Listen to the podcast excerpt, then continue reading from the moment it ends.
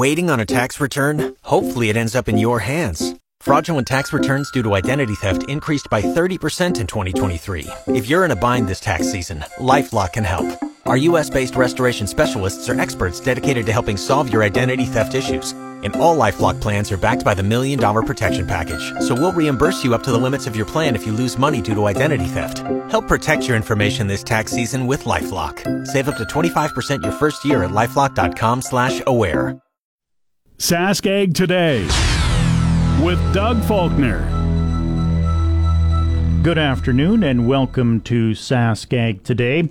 Coming up on today's program, the weather over the past few weeks has been nothing short of abnormal. Temperatures above the seasonal norm and a lack of precipitation. We'll hear from that and a number of other topics with Saskatchewan Agriculture Minister David Marit, who will join us on his year end interview portion of our program. Annual meetings will be held on Tuesday, January 9th for Sask Wheat, Sask Canola, Sask Flax, Sask Barley, and Saskatchewan Pulse Growers. Kevin Hirsch, the Chief Agricultural Editor for SaskAgToday.com, will fill us in on which meeting he believes will be the most liveliest. All of those stories and much more coming up on today's edition of Sask Ag Today. But first, it's time for the Agriculture Outlook with Precision Weather. And that's a presentation of Milligan Bio. Milligan Bio now offers biomeal for your livestock, giving your animals more protein, more energy, and more of what they need. It's also brought to you by Sean Prahitka, your Remax Blue Chip Ag Division Special.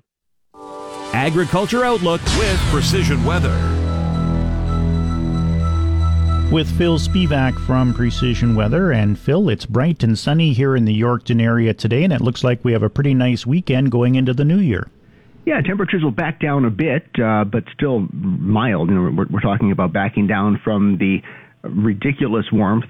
Trying to remember the exact terms I've used over the, the course of this warm stretch, but uh, impressive to ridiculous warmth down to just really warm uh, for the weekend relative to normal. Normal high this time of year minus 12, and the closest I see to that is the low tomorrow night, which is minus 12. But that's the low. That's the coldest of the of the uh, day temperatures coming up really just shy of freezing each day. Today, we're going to make a run at freezing. We've got the wind starting to pick up now, and it's that northwesterly wind signaling that we've reached, or, or at least gotten really close to reaching peak. The sun is still working on this on the atmosphere. It likely will have a little more warming in it, uh, but coming out of the morning, we'll be pretty much reaching our peak by about one o'clock or so. Basically, a little earlier than normal. Not not a significant change, but a little earlier than normal. We'll hit our high minus one, maybe zero, and then start to ease back down very slowly through the afternoon. The normal drop off through the later evening will be a little more rapid. We'll get down to minus 11 for tonight. The wind will peak during these mid-afternoon hours, uh, from basically now through about three or four o'clock. The wind peaks, and then it starts to drop back off, 15 to 30 gusts over 40 at times uh, for the next few hours, and then back down to 10 to 20 for tonight. A little bit of cloudiness works in, but beyond that scattered cloud, this is not a uh, transition that involves any sort of precipitation, just a few patchy clouds. Minus 11 for tonight, minus 4 is the high tomorrow is that frigid air mass works in. Minus 12 tomorrow night with a clear sky and a light wind. And then on Sunday, we start the uptrend once again. Minus 2 with a mostly sunny sky. The wind goes back into the south to southwest. The peak on uh, on this next warm up occurs Monday. Will be right around zero for the high, and then Tuesday a bit of light snow develops, and that begins the transition back into a more normal pattern. I'm not sure we get fully to normal through the week, but we at least head in a more normal direction. Temperatures more minus 5 to minus 10 versus uh, within a few degrees of zero. So it's going to be a little more, at least November like, I guess, later week. And there will be a couple of rounds of light snow, likely some light accumulation over the course of the week. That's Phil Spivak from Precision Weather. Temperatures around the region this hour the Pas is at minus 7 degrees, Swan River, Dauphin, and Shoal Lake Russell minus 4, Brandon minus 2, Roblin minus 5. Regina is at plus 1 degree, Saskatoon, Wynyard, Wadena, Kelvington minus 4, Hudson Bay minus 5, Broadview Moosomin minus 1, Indian Head zero. The Yorkton Melville region has a sunny sky, a northwest wind at 28, gusting to 37 kilometers an hour. 74% is the relative humidity.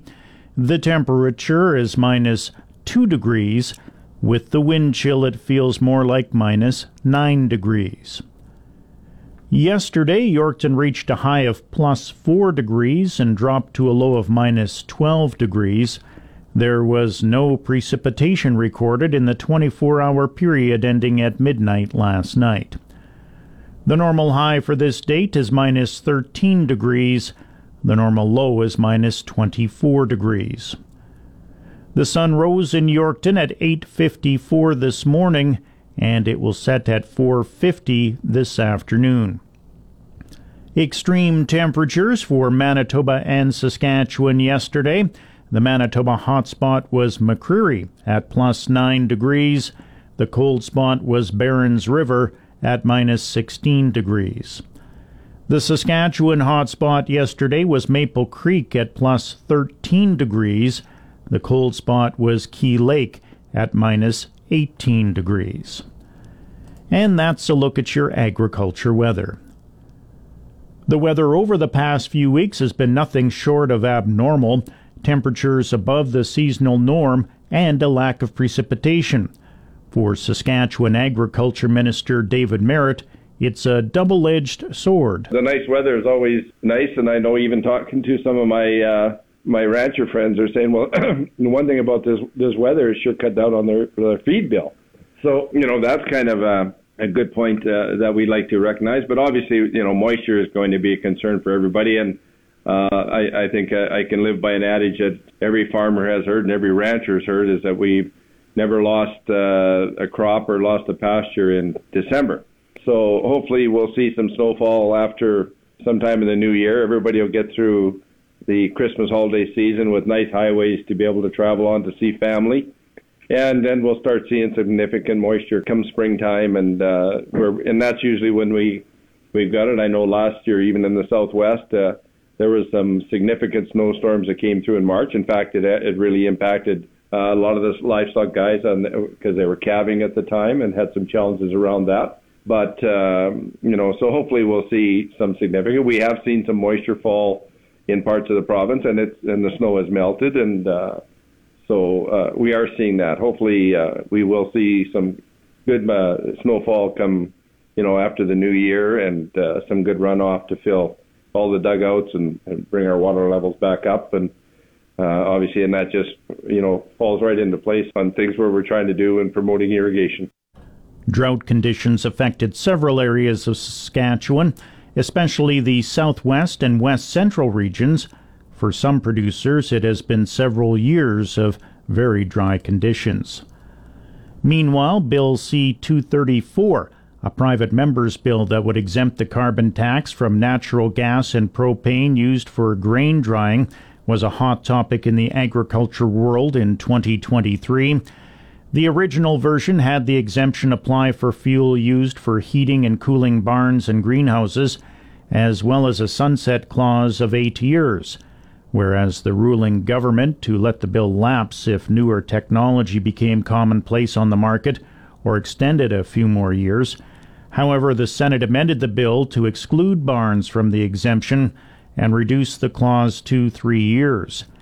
Bill C 234 is now returned to the House of Commons for further debate.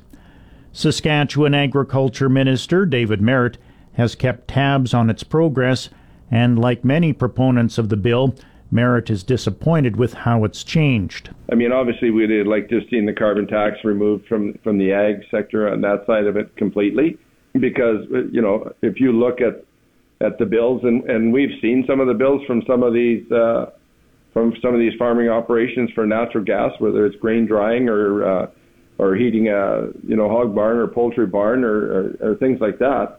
They're astronomical. Well, that, that cost is all passed right back on to you and I as consumers of food. So when you look at that side of it, it's in, it's increasing, and it's very unfortunate. But probably the biggest driver of the price of food right now is the is the carbon tax. Uh, when you look at the price of uh, fuel for everything that's trucked, uh, and you put the carbon tax in there, it, it really escalates uh, the prices. So we've said it before, and I'll continue to say it, and I've said it in the assembly that you keep putting carbon tax on carbon tax on, on everything, on whether it's being trucked from the farmer to the terminal, from the terminal to a food processor, from the food processor to the restaurant, and the restaurant to your shelf. There's a carbon tax every, every layer. Marit was rather blunt in his response when asked about how optimistic he is of the bill possibly returning to the Senate in its original form. I'm not that confident. Many farm groups in Saskatchewan say it's back to the drawing board on how they can convince federal politicians to see the merits of Bill C 234 in its original form. And of course, there's never a dull moment when working alongside the federal government and it certainly wasn't boring for Saskatchewan Agriculture Minister David Marit in 2023. Starting the year, Marit's federal counterpart was Marie Claude Bibeau, but in the summer that changed to Lawrence MacAulay in a cabinet shuffle. By the time the shuffle happened, Marit had already requested the federal government pitch in to the Agri Recovery Program to help Saskatchewan producers affected by drought. The province announced their contribution of $70 million to agri recovery in August, and Ottawa eventually kicked in $77 million in October. Marit says it wasn't MacAulay's fault for the delay. I can tell you that uh, Minister MacAulay, through this process with the livestock sector, has been very uh, uh, accessible to a, a, a, big degree as far as the calls and wanting to talk. The challenge we had was just the delay that that came from the federal government, and I can't put that solely on on uh, on Minister MacAulay's shoulders. Uh, you know, I felt that he was doing what he could do to to expedite the process, but it is what it is. It was just uh, somewhat challenging that you know we had a lot of producers that were wondering what was going on, and we were just trying to get uh, some answers as well. And and uh, but I can tell you that Minister MacAulay was uh, pretty accessible, or his uh, chief of staff to my chief of staff, and some of the discussions on just you know where they were at. Saskatchewan and Ottawa were at odds in 2023 over the carbon tax and will likely continue into the new year. When asked if the bickering on both sides ever made things awkward between him and Minister MacAulay, Marit said the main thing is to work through the politics and look after the interests of farmers. At the end of the day, I hope uh, Minister MacAulay feels the same way I do, is that we're really looking out for the best interests of the producers. And that's kind of what uh, you know. I always, when we when we talk about issues and challenges, that's what I uh, I convey to him that you know that uh, because we do when you look at uh, on the agriculture side, when you look at our uh, our federal programming, uh, you know, we're uh, it's federal provincial uh, partnerships that we do. Uh, a lot of the funding programs that we have. You look at crop insurance is a good example of a you know collaboration and working together. Uh, and we have to continue that if we're you know the program has seen uh, obviously uh, you know some challenges over the last few years, but we've also seen some enhanced coverages as well. So when we see these kind of coverages, uh, we obviously have to be able to uh, talk to our federal counterpart, and uh, I can say that uh, Minister MacAulay has been, you know, accessible that way, and the former minister as well to some degree, and and we just have to, you know, try and work through, uh, you know, the the politics of it, and really come to a conclusion on what's best uh, in the interest of agriculture for for not only the producers here in Saskatchewan. That's Saskatchewan Agriculture Minister David Marit. It's time now for the Ag Review portion of our program, and that's a presentation of New Era Ag Technologies in Swan River. GX94 Ag The era of Russian ownership of Bühler Industries, the makers of high horsepower versatile tractors and farm king equipment, is over. Turkish manufacturer Basak Tractor says it formally closed its purchase of 96.7% of the shares in Bühler Industries from Rostselmash today, eight days after the deal was first announced. Basak's parent company, ASKO Holding, paid a cash price of $60.5 million Canadian including 28.2 million for Rostselmash's shares and 4.1 million in transaction costs, with the remainder attributed to outstanding debt and intellectual property transfers. Basak is also paying out and making arrangements for undisclosed amounts owed to Canadian Imperial Bank of Commerce under Bühler's credit facility with the bank. The line of credit, which was secured by inventory and accounts receivable, was worth up to $60 million, according to Bühler's latest quarterly financial report published September 30th. Prices for Canadian feed barley and United States corn imports reached parity as the feed grain market took a breather between Christmas and New Year's Day. Jim Busacom, president of Marketplace Commodities in Lethbridge, says barley is trading in a range between $310 to $315 Canadian per metric ton. Meanwhile, U.S. corn imports are trading at $310 to $320 Canadian. However, Busacom notes that corn is more often trading at the lower end of the range and it's easier for feedlots to buy corn than barley. He adds that supplies are very good for feed grains, as most feedlots have already contracted grain for up to May. Busacom says corn and barley will continue to be priced near equally going into 2024, but he notes barley will need to be priced lower in order to increase demand by this spring. Canadian supermarkets will soon see their supply of British cheese crumble as both countries seek fair trade terms following the United Kingdom's exit from the European Union.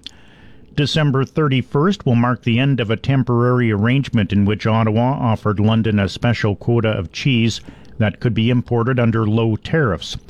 Canada made that offer in the hopes it would have signed a deal with Britain by now to replace an interim deal that has kept in place some of the terms that governed commerce between the two countries before Brexit but those negotiations haven't finished, with the UK pushing back on Ottawa's demands to allow Canada to export hormone raised meat, and London demanding more access to Canada's protected dairy market. Peter Holmes, a fellow with the UK Trade Policy Observatory, says Canada has the upper hand since the British government wants new trade deals to convince voters it has managed Brexit well. The federal government is asking for public input as it prepares to implement interim rules for municipal wastes imported into Canada or sold as fertilizer. The Canadian Food Inspection Agency says the consultation period began December 22nd and ends February 20th. Using municipal waste as fertilizer has potential environmental benefits, namely reducing greenhouse gas emissions and reducing the need for synthetic fertilizer. However, they can contain toxic chemicals that don't degrade over time, specifically PFAS substances. In May, the CFIA announced it would consult the industry and provinces with the intention of implementing an interim standard of less than 50 parts per billion of the PFAS in fertilizer bound biosolids. In a consultation report, the CFIA said those consulted were largely in favor of the interim standard. Euronext wheat edged up today but was set for a sharp decline over the year after stiff export competition from the Black Sea region eased worries about war disruption to the grain trade. The front month position was consolidating after falling to 220.5 and a half euros twice in the past week, a level not previously seen for the contract since December of 2021. Over 2023, front month prices are down nearly 28 percent breaking a run of gains in the past three years. Supply fears due to Russia's invasion of Ukraine, which propelled prices to record highs in 2022, have subsided this year as Russia maintained large exports, while Ukraine established a new shipping channel to replace a UN backed arrangement that Moscow withdrew from in July. And SaskAg Today is always available on podcast. Listen to past shows whenever you want. Find them easily by going to gx94radio.com. Also, you can hear the podcast on your Amazon Echo. Just enable the GX94 skill and choose SaskAg today. And yes, it is free. And that's today's Ag Review. Please stay tuned. SaskAg Today will return right after this. Welcome back to SaskAg Today. I'm Doug Falconer. It's sunny and minus 2 degrees in the Yorkton Melville region. I'll have your complete weather details coming up at 1 o'clock. Annual meetings will be held on Tuesday, January 9th for Sask Wheat, Sask Canola, Sask Flax, Sask Barley, and Saskatchewan Pulse Growers. The meetings are at the Western Development Museum in Saskatoon. Producers and interested observers can attend in person or virtually.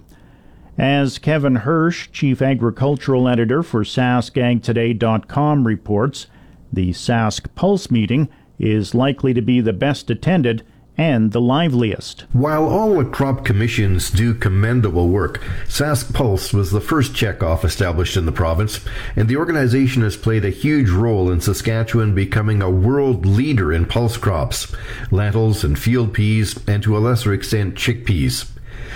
Pulse conducts a range of activities from varietal development to research to advocacy to market development. It has a full time staff of 14 people. Unlike the other crop commissions, the Sask Pulse levy is not refundable.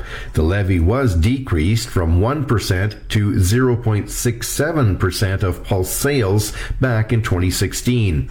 However, when pulse crop prices are strong, the levy is higher than what producers pay on other crops. The annual report shows $16 million in levy collected for the last fiscal year. This was a budget surplus of 5.6 million, a higher surplus than expected due to research and development initiatives coming in under budget. At fiscal year end, Sask Pulse had net assets of 37.5 million. At past annual meetings, some producers have expressed concern over growing surpluses. The annual report notes new research initiatives will be coming on stream. The big news in varietal development is that Sask Pulse has a new breeding partner, Limagrain. This will mean royalties on new varieties, a departure from the royalty-free varietal development that occurred in the long-standing agreement with the university's Crop Development Center. However, the annual report notes a new breeding relationship is being established with the Crop Development Center. The National Farmers Union has put forth an advance resolution for the AGM that pulse varieties fully or partially funded by levy payers will not have variety use agreements attached. With variety use agreements, producers can save their own seed but have to pay to use it every year. To register for any of the Crop Commission meetings on January 9th, just log on to saskcrops.com. For SaskAg Today, I'm Kevin Hirsch. Livestock market conditions. U.S. live cattle futures for February are trading at 168.90 this hour. That's down 2. April live cattle trading at 172.55, up 27. March feeder cattle trading at 223.50, up 37. April feeder cattle trading at 229.32, up 40. February lean hogs trading at 68 even. That's down 45. April lean hogs trading at 74.90, down 10. And that's the livestock market conditions. Please stay tuned. Saskag today will return right after this. Welcome back to SaskAg Today. The NSERC Industrial Research Chair in Swine Welfare observes the public scrutiny of animal care and ethics of production can only be expected to increase. Research conducted through the NSERC Industrial Research Chair in Swine Welfare Research Program will be highlighted as part of a forum scheduled for day one of the 2024 Banff Pork Seminar January 9th. Dr. Yolande Seddon says animal welfare is a huge component of sustainability for the pork industry in terms of public trust and making sure that we can produce meat efficiently and humanely. Yeah, so we are coming together to hold this forum on the first opening day of the Banff Pork Seminar. So when people are arriving, so that would be Tuesday, the 9th of January, starting in the Alberta room of the Banff Fairmont Spring Hotel, uh, starting at 1 p.m. and running till 4 p.m. And the purpose of it is to provide the industry with an opportunity to see what the chair program in swine welfare has built for the industry and what we are starting to discover from the research we have been doing so we can keep that conversation moving about what are the next steps for the industry in terms of adoption and moving forward in this area of swine welfare research. She then explains what NSERC is. The Natural Sciences Engineering Research Council, or in abbreviation NSERC, is a federal program to support sciences uh, that are focusing on biological sciences. And their focus as part of the IRC is that they have a research chair program which would enable industry dollars to be matched to federal dollars one to one in order to support uh, strategic research program initiatives uh, to enhance critical mass in an area of, of research uh, in a specific area of excellence. So, hence, the NSERC Industrial Research Chair program has been put in place to, to have a, a chair in swine welfare, so we have been able to enhance uh, critical mass in, in the area of swine welfare research. Dr. Seddon outlines the primary focus of the research they're conducting. Starting at why is it important? So, animal care is, is obviously what the industry does, and animal welfare is a huge component of uh, sustainability for the industry in terms of public trust for the product, uh, and also uh, making sure that we can produce uh, meat efficiently and humanely. And so uh, the questions that the industry is being asked with regards to animal care and ethics of production environments are only increasing. So it became very clear that there would be a benefit of having a targeted uh, structured strategic move by the industry to invest in an increase in animal welfare research to support the industry to respond proactively to the evolving uh, questions and needs uh, that need to be addressed uh, regarding animal care and swine welfare. Um, so the NSERC Industrial Research Chair was one of those strategic moves, uh, and the goal was to have a program funded that would be specific into some critical areas of swine welfare research. It would enhance the research capacity of the Canadian swine industry and put in place an increased critical mass of highly trained personnel to be responding to the industry's needs. And the research program itself that was developed was designed to be forward facing, so supporting the industry to be looking proactively about how do we drive this conversation forward uh, for swine welfare as opposed to reactively, where we are doing research to answer questions when we know there is a code of practice change coming up or a legislation change. So when we talk about proactive approach, the NSERC Industrial Research Chair program is specifically looking at if you're rearing pigs in the fully slatted system, how do we optimize uh, the, the pathway to support the pig to have high welfare in a fully slatted system. And then, secondly, how do we measure and monitor animal welfare better so that we can address questions over chronic states of animal welfare? And how do we have a monitoring system so that we can communicate um, how animal welfare is in the pork industry to support transparency and also feedback to producers to support continual improvement? She says pork producers will be able to apply the knowledge gained through this research. In terms of the research outputs itself, um, the program focus, we actually have knowledge that will be applicable to farmers on farm to actually invest in, in how they make specific management changes in order to see uh, returns in terms of animal welfare and productivity. But we also have areas of the research program that are delivering results that would impact the industry at the national level in terms of um, code of practice changes and also methods to nationally uh, support an animal care program. And so part of that is related to how do we better measure animal welfare collect the data, communicate it back to producers, and also communicate it publicly uh, with regards to metrics for animal welfare in the industry. So the research program itself is is one of the outputs, but what it the the program funding in place also supports is having an increased number of personnel that are highly trained in swine welfare research and the statistics that go along with it.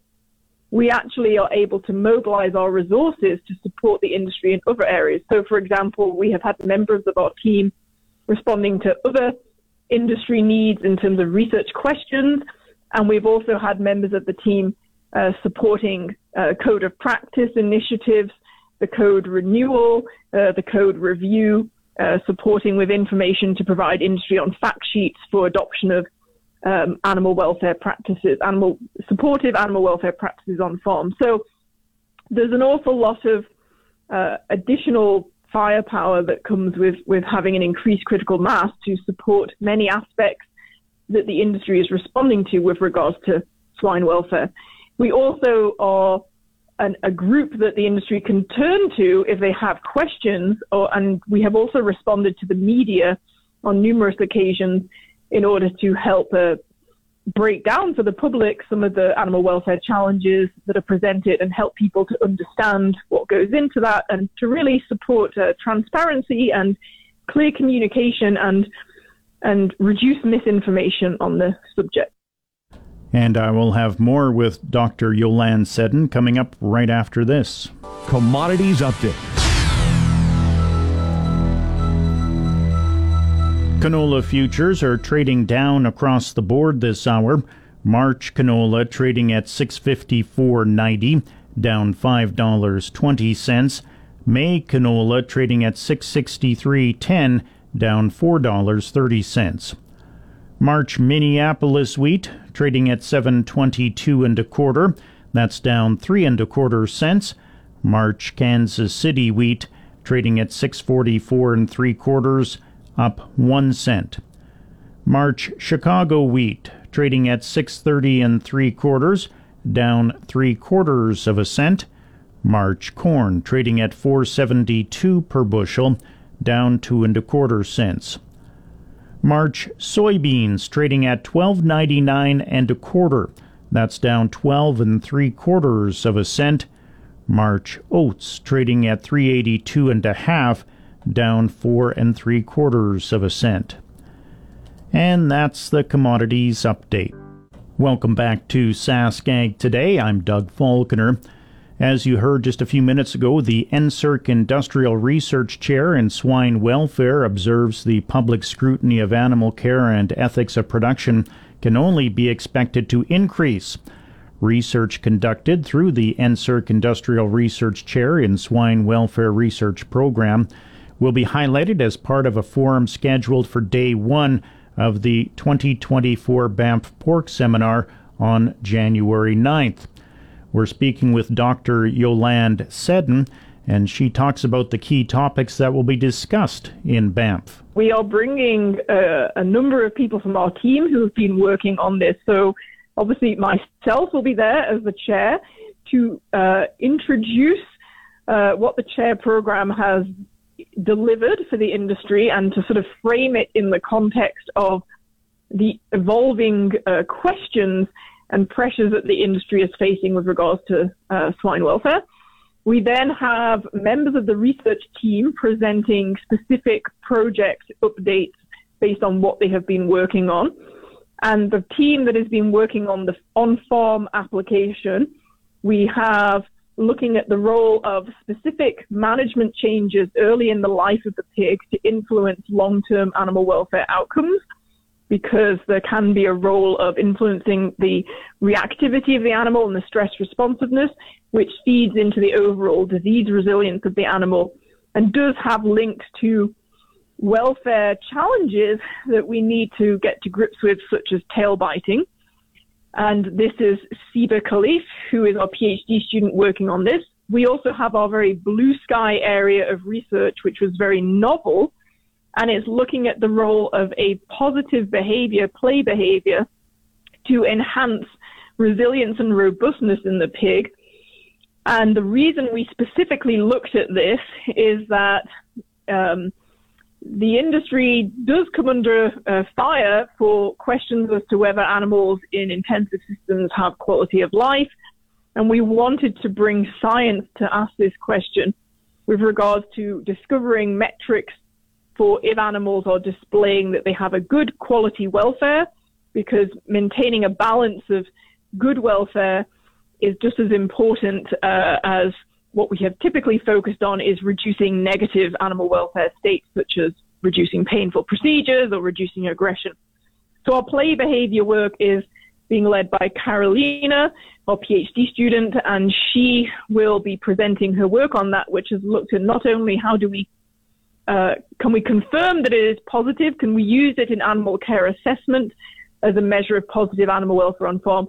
And can we actually use play um, to determine that the pigs are in a better state of welfare and that has actually conferred uh, a greater disease resilience to the animals. Uh, we then have our PhD student Darian Pollock, who is going to be looking at biomarkers of welfare. So, in particular, we have been looking at measures of chronic stress through the hair of pigs, and we've been using this to see do we have a tool from which we can ask questions about, again, the care of the animals in the system to confirm that the animal's in a good state of welfare or identify if there is anything that needs to be improved. This sort of uh, tool, for an example, would would have been particularly useful when we're asking questions about the gestation stall debate, uh, because a, a, lot of those questions about the, the life of the animal is the animal chronically stressed in a gestation stall, and so having a physiological marker that is able to provide a measure of chronic stress for chronic welfare conditions would be very powerful. So we are presenting the results of that.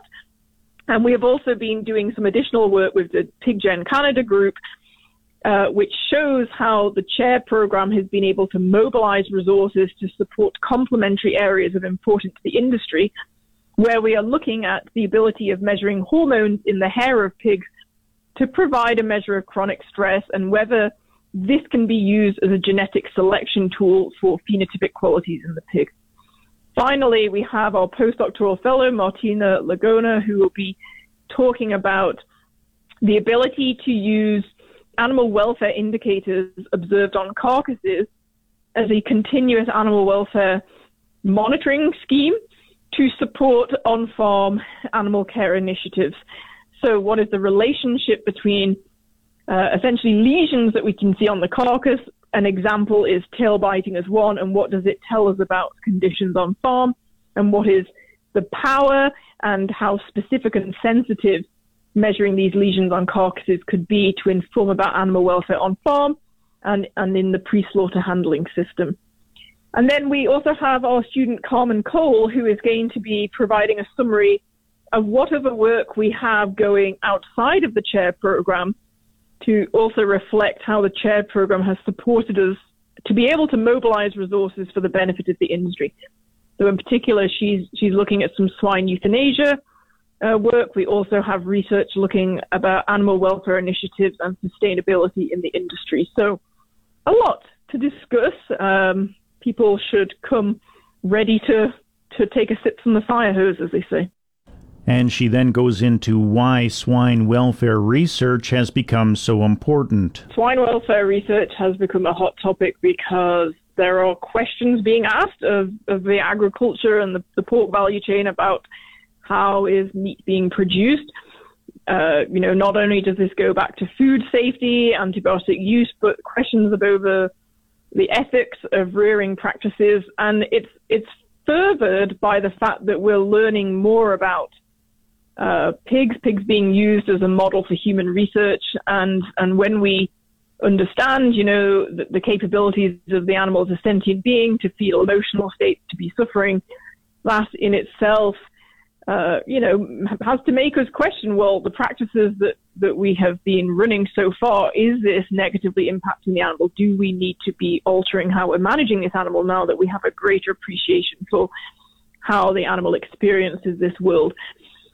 And people who consume pork, um, you know, there, there is a section of society that is informed and willing to pay more money for, for animals that have been raised in specific conditions or have a confirmation of high animal welfare. There is a section of society that just wants cheap pork, but ultimately, I, I think the industry is, is under pressure to, you know, it is a requirement, it is expected that animals uh, being produced for meat uh, are having a good quality of life and have appropriate animal care for that species and are not suffering. And therefore, the industry is already, uh, you know, operating in a way to take steps to assure that. But you need to not only deliver that, but then to follow through and provide information to say this is how we're rearing our animals. This is how we can confirm that our production practices are meeting um, ethical uh, and uh, standards uh, that, sh- that are expected of today's pork value chain. And this is an evolving conversation, uh, and obviously we know that pork is exported and, and there's uh, various uh, requests from, from importing countries, but this isn't going away. I think as we as we sort of continue on in this life, like this is only going to get stronger as questions are asked about food production, and so it's important to be paying attention to this and to be responding and to be evolving, not ignoring it, because it's present. And whenever there are expose videos of practices that, um, you know, the public, uh, they don't know enough about how farming is done, there's a, there's a number of practices that can be quite uh, unpleasant or not appreciated, what, what their role is by the public. And I think it's uh, important for the industry to be um, transparent and also addressing practices appropriately so that it supports uh, public image of, of the industry as well. Dr. Yolande Seddon is the NSERC Industrial Research Chair in Swine Welfare. It's now 1 o'clock, time to check the GX94 precision weather forecast. For the Quill Lakes, Hudson Bay, Swan River, Broadview, Moosomin, Indian Head, and Yorkton, Melville, Roblin, Russell regions today. Mainly sunny, winds northwest at 15 to 30, gusting higher at times, and a high of zero.